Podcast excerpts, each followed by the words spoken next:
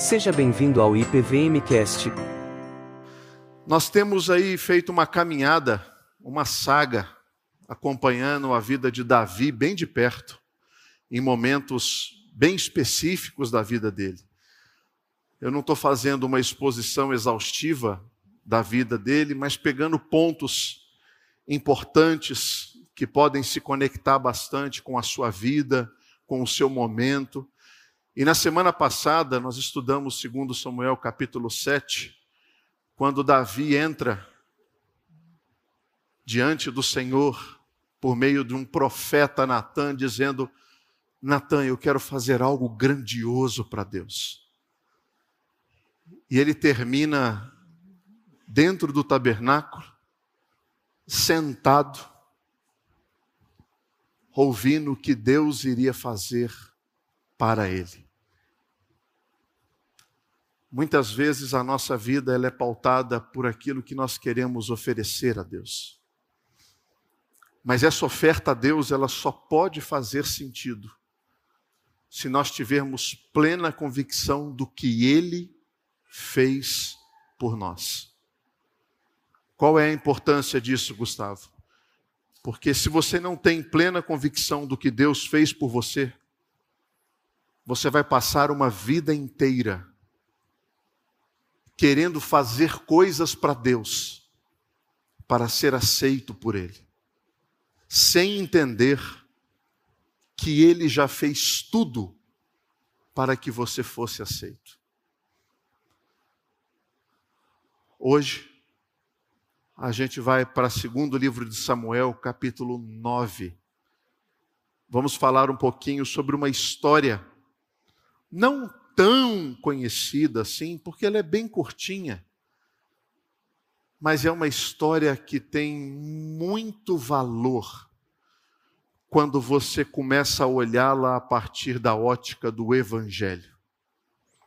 Segundo livro de Samuel, capítulo 9, você pode acompanhar com as Bíblias no banco, na nova versão, na versão revista atualizada, ou no telão com a versão, a nova versão internacional.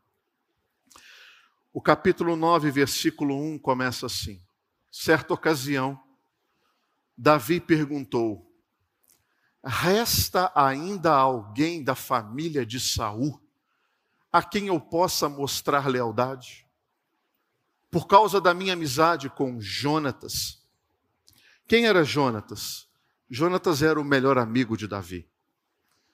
Jonatas era aquele que compartilhava com Davi as suas informações mais preciosas. Jonatas e Davi eram aqueles dois homens que tinham plena convicção de que um precisava do outro na sua jornada de vida eles compartilhavam confidências, eles tinham uma amizade espiritual. Só que Jonatas já tinha morrido. Ele morre junto com seu pai. Os filisteus são aqueles que dão cabo à vida desse homem.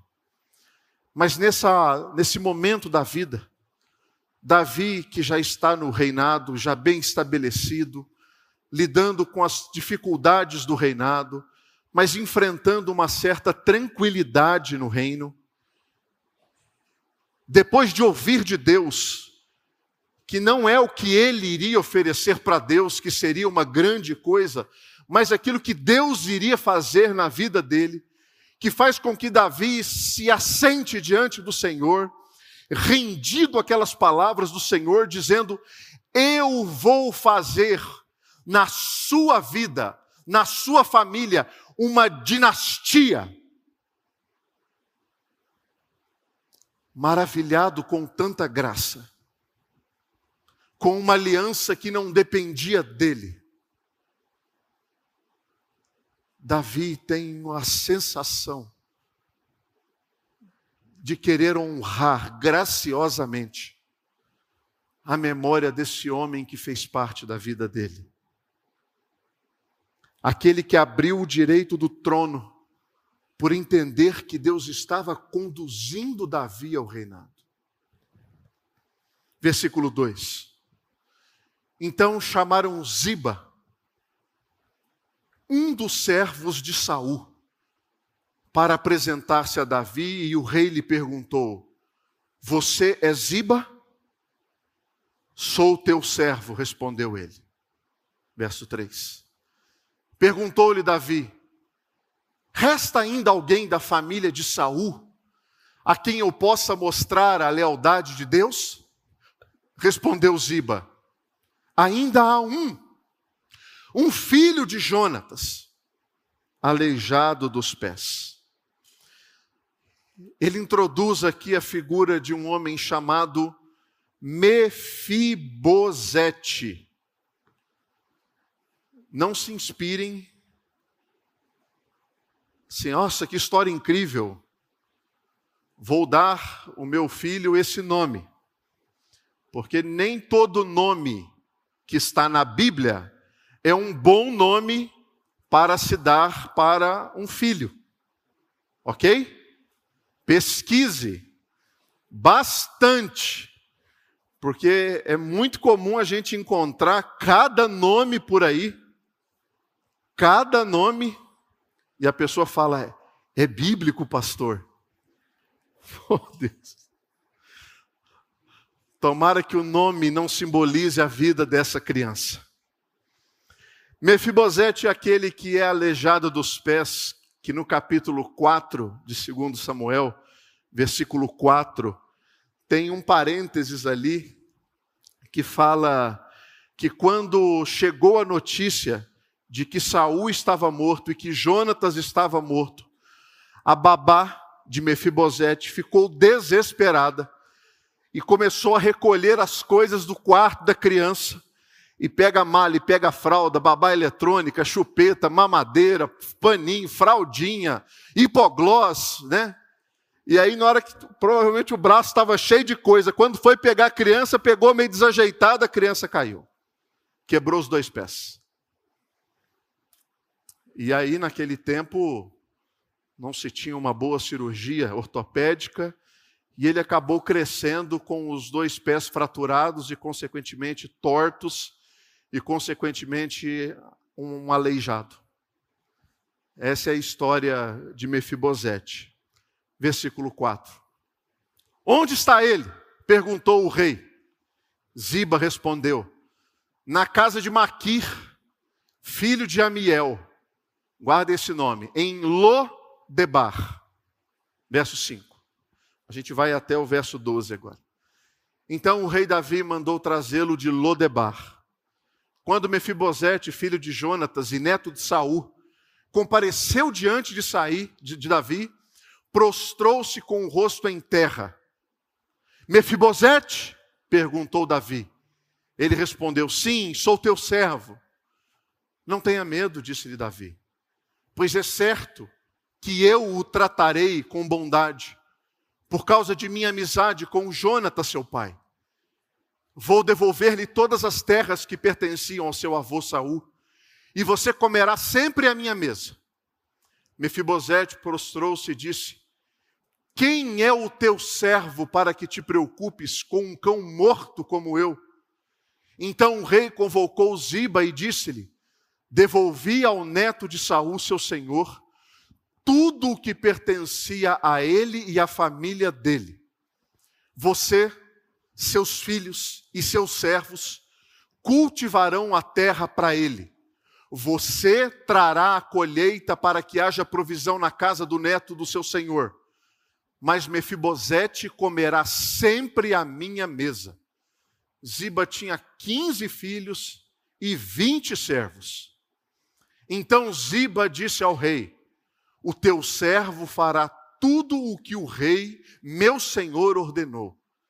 E assim, Mefibosete passou a comer à mesa de Davi, como se fosse um dos seus filhos. Mefibosete tinha um filho ainda jovem chamado Mica, e todos os que moravam na casa de Ziba tornaram-se servos de Mefibosete.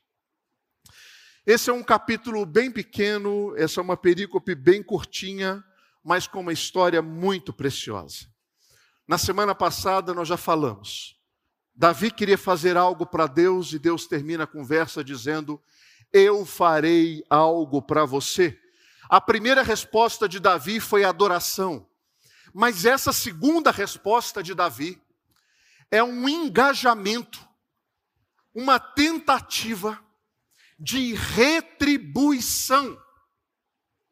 Se a minha primeira resposta a Deus é a adoração, a minha segunda resposta a Deus é a retribuição.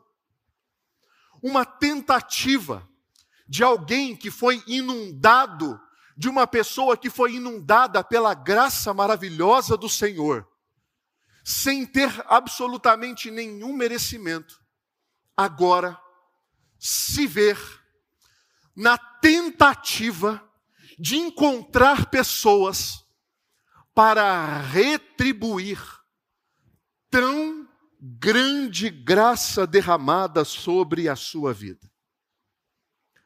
Versículos 1, versículo 3 e versículo 4 mostram uma tentativa ativa, não passiva, ativa de Davi de encontrar alguém para retribuir a graça que ele havia recebido. Ele não foi compelido por uma ordem de Deus. Ele foi movido por um desejo interior de honrar pessoas que fizeram parte da vida dele, de retribuir tão grande graça recebida por parte de Deus. encontre alguém Será que tem alguém ainda vivo? Eu não tenho mais notícias acerca disso. Ninguém chegou até mim dizendo: Davi, eu sou parte da realeza que reinava antes de você. Gustavo, por que, que isso não acontecia? Ah, adivinha. As pessoas se escondiam com medo de serem mortas pelo atual reinado. O que Mefibosete representava? Inicialmente ele representava um inimigo. Porque naquele tempo, o jogo era rei morto, rei posto. Toda a descendência expurgo. Matavam-se os filhos, os netos, a última geração. Todos eram exterminados. Então você imagina, Mefibosete, aleijado, em Lodebar, vivendo a sua vida tranquila, de repente, Mefibosete, filho de Jonatas, neto de Saul, Davi te chama. Isso é pior do que se receber notificação da Receita Federal, irmãos. É muito pior. Isso aí significa que a partir desse momento a vida desse indivíduo está em risco ele é um inimigo em potencial. Porque os parentes de um rei morto são mais ou menos como aqueles vírus que estão quietinhos no nosso organismo, só esperando a resistência dar uma baixada, para isso pipocar, aflorar e derrubar o reinado instituído. Então Davi olha para Mefibosete e Mefibosete olha para Davi com olhares completamente diferentes. Um quer honrar, o outro está achando que vai ser morto. Vou morrer. Por isso que a reação de Mefibosete, quando ele se encontra com Davi, a tradução que foi utilizada na nossa versão aqui foi prostrou-se. Mas não é um prostrar-se, rei, não. É um prostrar-se de quem está amedrontado. Uma tradução literal seria: e caindo Mefibosete diante do rei, alguém que despencou Porque sabe que a sua vida está por um fio. E logo ele começa a, a dizer: Mefibosete é você? Sim, seu servo, um cachorro morto. O que, você faz com um cachorro que já está morto? Hoje quase que velório, né? Mas antigamente ficava lá. Não me chamem para isso, irmãos. Por favor. Não tenho nada contra os cães. Amo o cachorrinho. Senão eu sou preso. Essa expressão dele é uma expressão de quem sabe que a vida está por um fio. Ele não era só um inimigo em potencial. Mefibosete era um inútil. Como assim inútil, Gustavo? Nós estamos falando numa sociedade basicamente militar e agrária.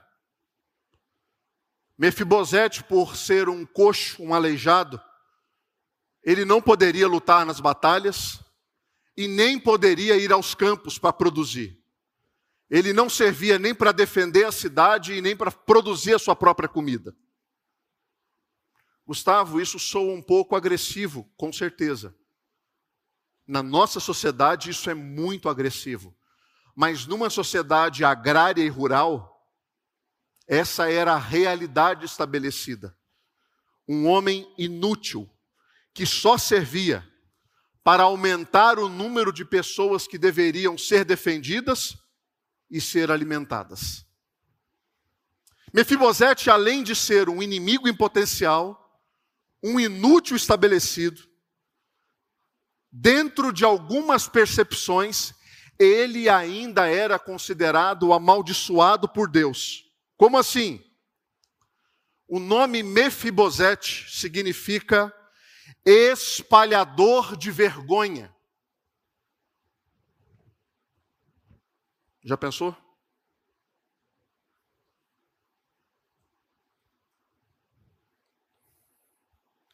O versículo 4 fala que ele era de onde? Lo debar. Que literalmente significa do nada. Um espalhador de vergonha vindo de lugar nenhum. E naquele tempo, o nome era associado ao lugar da sua morada. Jesus Cristo de Nazaré.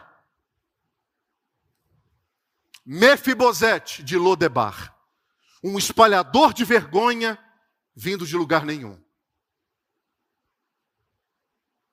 E agora esse homem está diante do rei. um inimigo em potencial, inútil,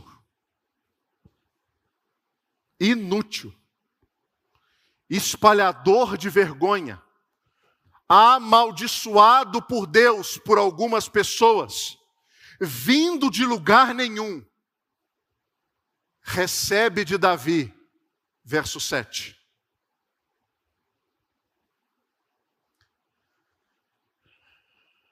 Não tenha medo. É certo que eu o tratarei com bondade. Sabe qual é essa palavra bondade utilizada no texto? É uma palavra hebraica que é hesed. É o amor incondicional de Deus é o amor que Deus fala para Davi que ele tem por ele. É o amor mencionado nas mensagens de Deus para Davi, quando ele fala sobre a nova descendência, a dinastia. Olha que fantástico. Davi recebe de Deus o recede, o amor incondicional. Davi agora está diante de um inútil, inimigo, amaldiçoado, espalhador de vergonha, vindo de lugar nenhum, e oferece a ele recede, bondade, amor.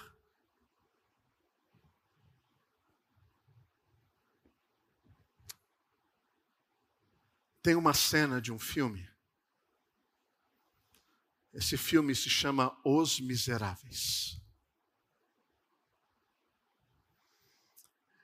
É a história de um homem, Jean Valjean, que rouba um pedaço de pão para alimentar sua sobrinha. É preso por 20 anos recebe uma folha na sua soltura que representava-o com um número. E nessa folha dizia: altíssima periculosidade. A partir de hoje, essa é a sua identidade. E esse homem reinserido na sociedade precisa procurar emprego ele não consegue.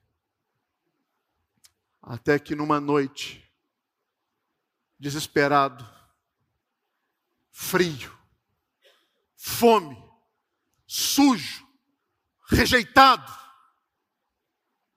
ele encontra um bispo. Um bispo que tem uma atitude com ele de amor. Você que nos acompanha pela internet, o áudio nesse momento vai sumir, porque pode ser que a transmissão caia se o áudio continuar sendo projetado. Mas vai ser postado um link aí no chat para você assistir posteriormente esse vídeo. Então, assista esse vídeo comigo.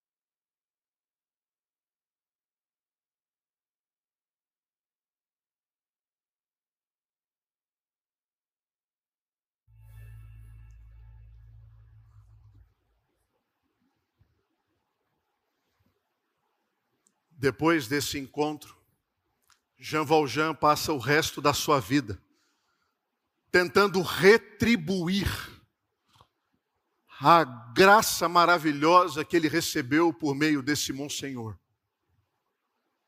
Várias pessoas entram na sua vida, e uma após a outra ele tentando retribuir aquilo que ele recebeu.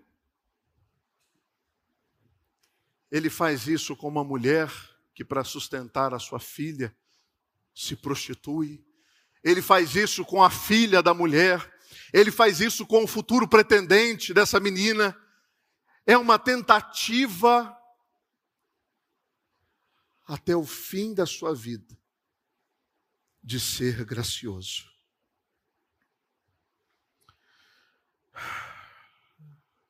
Qual é a semelhança nossa com Mefibosete? Mefibosete não era um inimigo.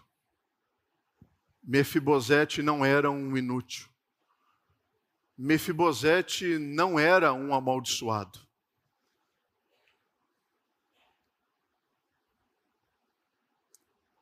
nós somos. Ou nós éramos. O apóstolo Paulo fala que nós éramos filhos da ira, filhos da desobediência, sem esperança e sem Deus no mundo. Nós éramos os espalhadores de vergonha. Nós estávamos legitima, legitimamente debaixo da maldição de Deus. A nossa vergonha, ao contrário de Mefibosete, não veio de costumes ultrapassados. A nossa vergonha é real, era real. Mas tudo isso mudou. Efésios capítulo 2, versículo 4. Todavia, Deus, que é rico em misericórdia, pelo grande amor com que nos amou. Vamos até o sete. Deu-nos vida com Cristo quando ainda estávamos mortos em transgressões. Pela graça vocês são salvos. Deus nos ressuscitou com Cristo e com Ele nos fez assentar nas religiões celestiais em Cristo Jesus, para mostrar nas eras que hão de vir a incomparável riqueza de Sua graça, demonstrada na Sua bondade, em Sua bondade para conosco em Cristo Jesus. Davi fala para Mefibosete: a partir de hoje, você se assentará todos os dias à minha mesa. Paulo fala para a igreja de Éfeso: havia uma maldição sobre nós. Toda essa maldição foi levada para a cruz do Calvário.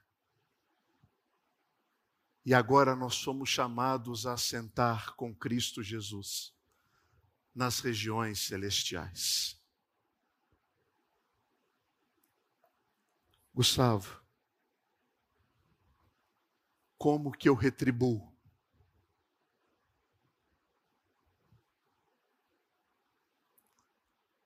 Se você entende que isso alcançou a sua vida, primeiro você adora, depois você procura como você deve retribuir essa graça.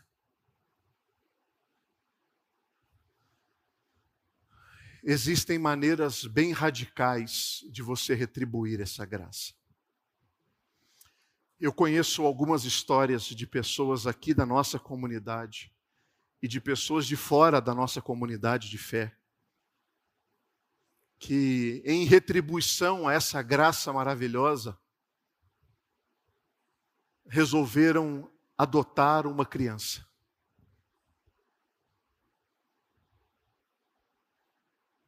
ou duas.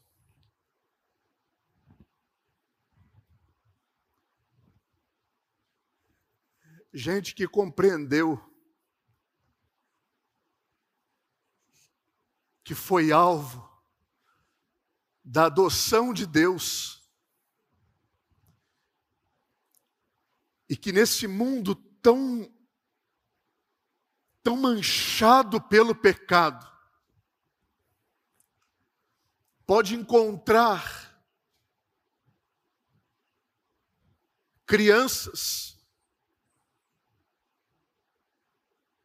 inúteis, espalhadoras de vergonha, inimigas, mas que podem ser amadas de maneira incondicional.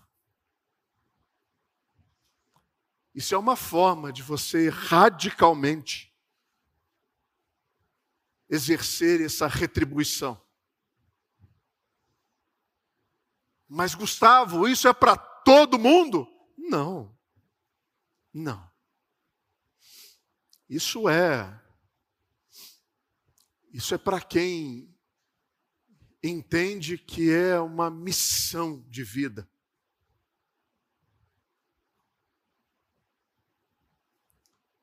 Crianças não são adotadas porque você tem um vazio enorme que não pode ser preenchido por nada. Porque se for esse o motivo, você vai continuar vazio. Crianças são adotadas como expressão de amor a Deus e pelo que Ele fez por sua vida.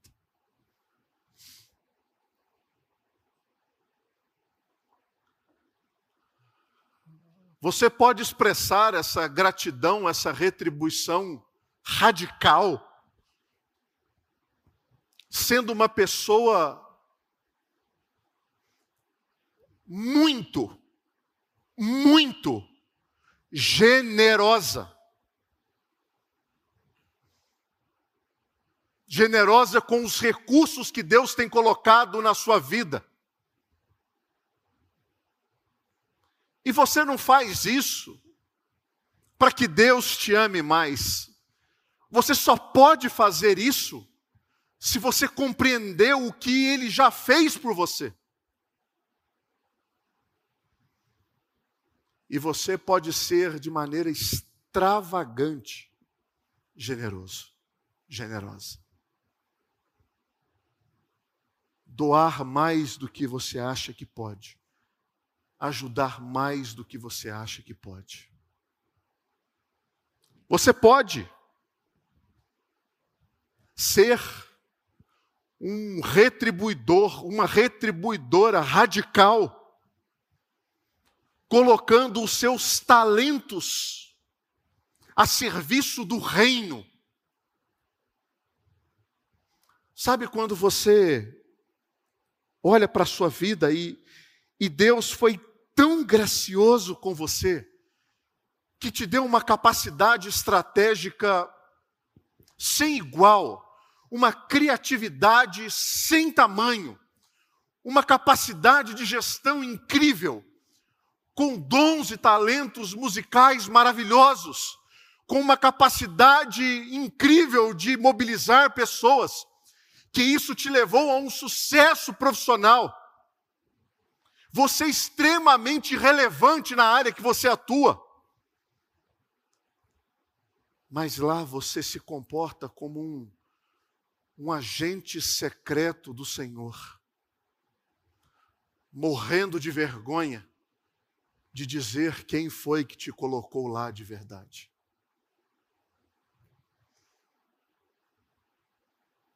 E tem acontecido um movimento na nossa comunidade muito interessante sobre isso. De pessoas que estão deixando à mostra a sua fantasia não mais se escondendo, mas se revelando nas suas áreas profissionais, dizendo quem de fato as colocou ali, influenciando pessoas. Retribua lá, retribua aqui, na sua comunidade de fé colocando os seus talentos a serviço do reino de Deus. Gustavo, então eu tenho que deixar a minha função hoje me tornar pastor? Não.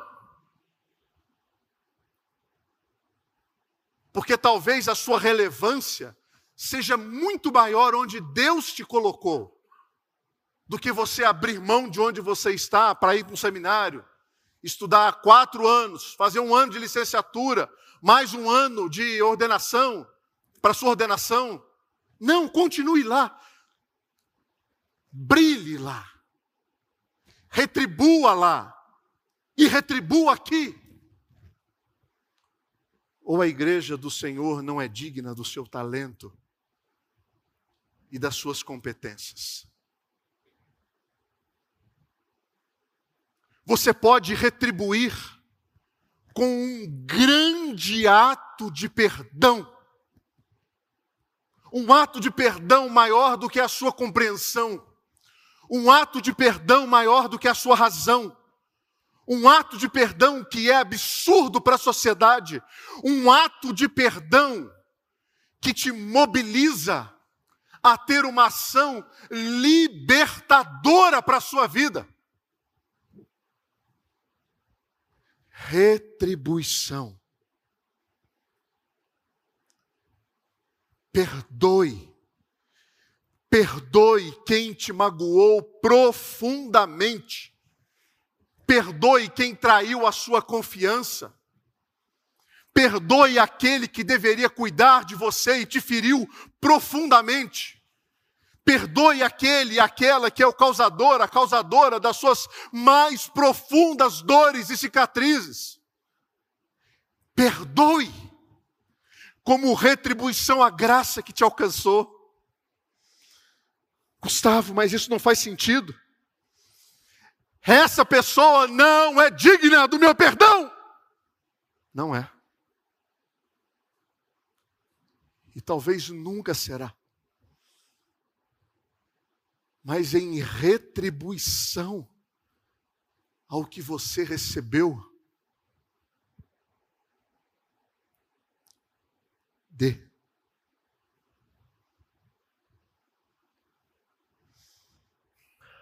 Dê. Ações radicais que só os discípulos podem fazer.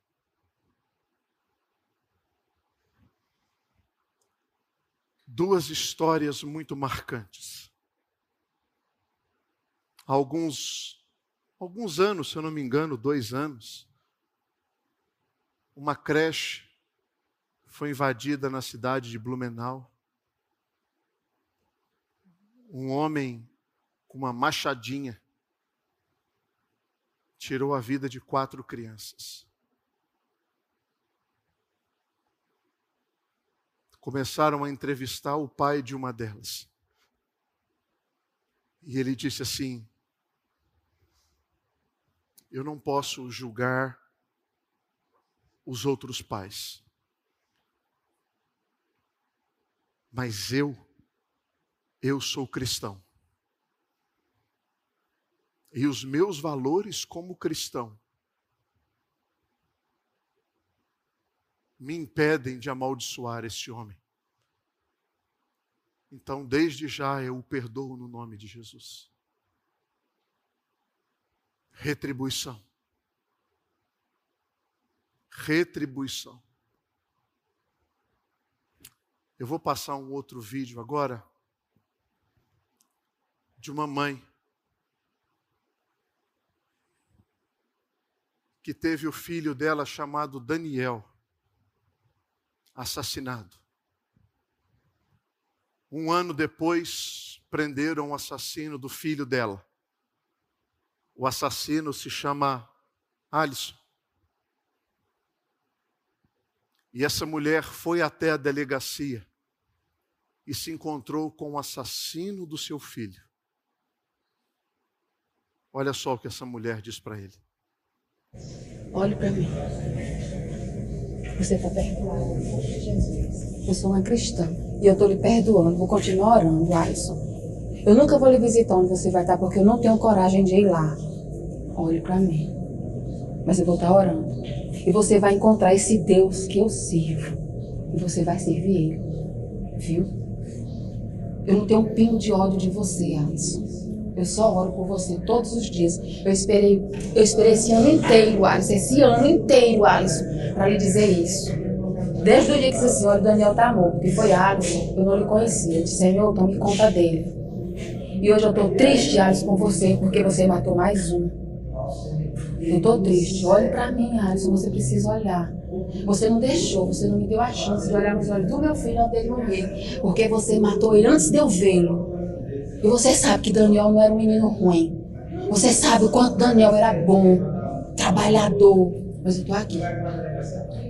Vou continuar orando por você. Senhor, acompanha Alisson, onde ele estiver, Senhor. Não largue dele um minuto, Senhor. Toque na alma dele, como o Senhor tem tocado na minha. Dá o conforto à mãe dele, Senhor, que deve estar sofrendo tanto quanto eu. Eu agradeço, Senhor, por tudo, em nome de Jesus. Amém. Ações radicais. Ações radicais em retribuição.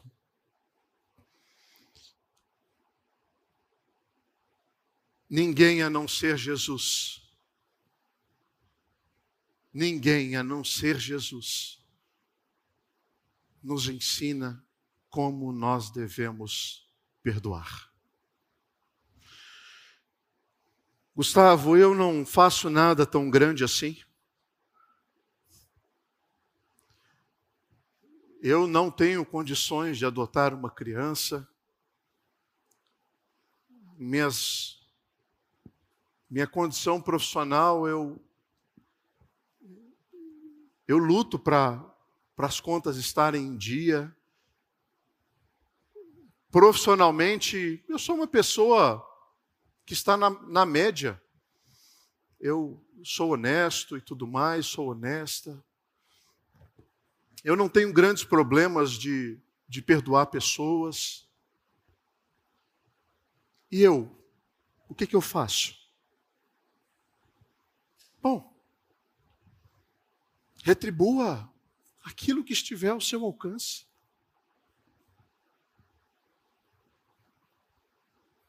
Se você é casado, casada, perdoe o seu cônjuge pelas consequências, pelas consecutivas, pelos consecutivos erros. Mesmo erro. Mesmo erro. Perdoe.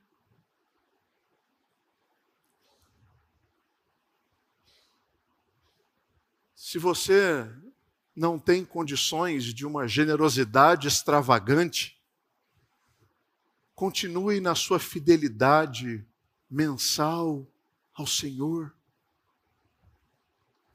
Porque é essa fidelidade que tem sustentado as comunidades locais há aproximadamente dois mil anos. Não são as extravagantes, são aquelas, aquela fidelidade constante. Talvez a sua retribuição seja simplesmente você ser profundamente generoso, gracioso e educado com as pessoas que te servem. Sabe? Você sabe o nome das pessoas que te servem? Como é o nome da menina que atende na clínica psicológica que você vai toda semana? Como é o nome da menina ou do menino que trabalha lá na academia limpando o chão não um personal bonitão, aquele lá você sabe o nome. Mas aquele lá que está morrendo de vergonha de estar tá ali. Como que é o nome dos garçons do restaurante que você gosta de ir?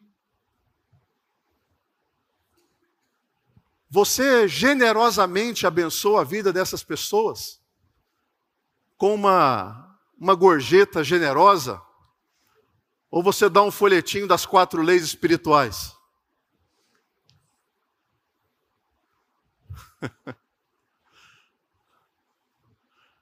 Seja generoso com as pessoas que te servem. Faça com que eles experimentem a partir de você a generosidade do Evangelho. Porque aqueles que creem no Evangelho se tornam como o Evangelho. Davi não decidiu se tornar simplesmente generoso, porque Deus mandou que ele fosse. Davi retribui como uma resposta. Uma resposta. Eu gostaria muito que hoje a gente finalizasse essa mensagem ao redor da mesa, né?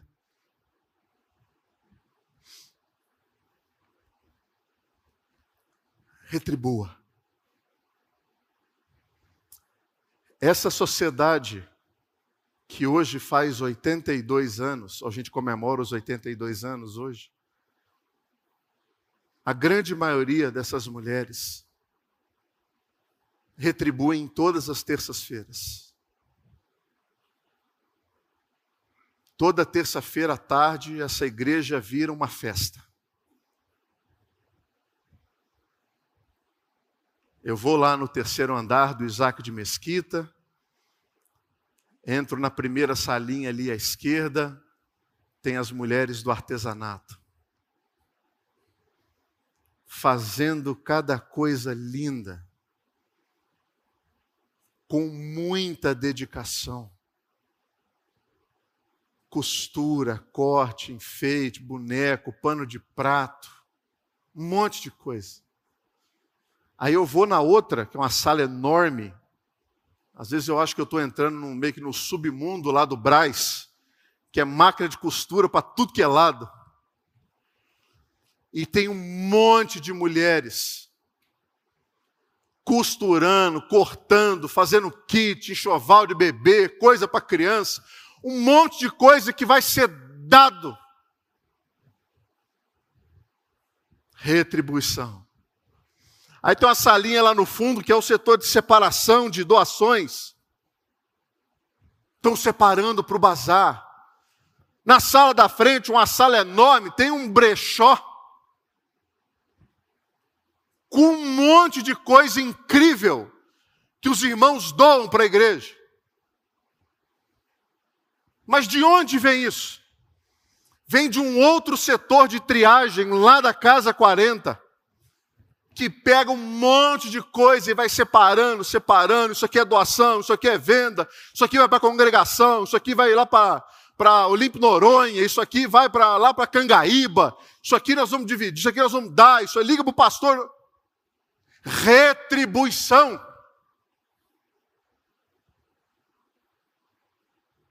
Agora,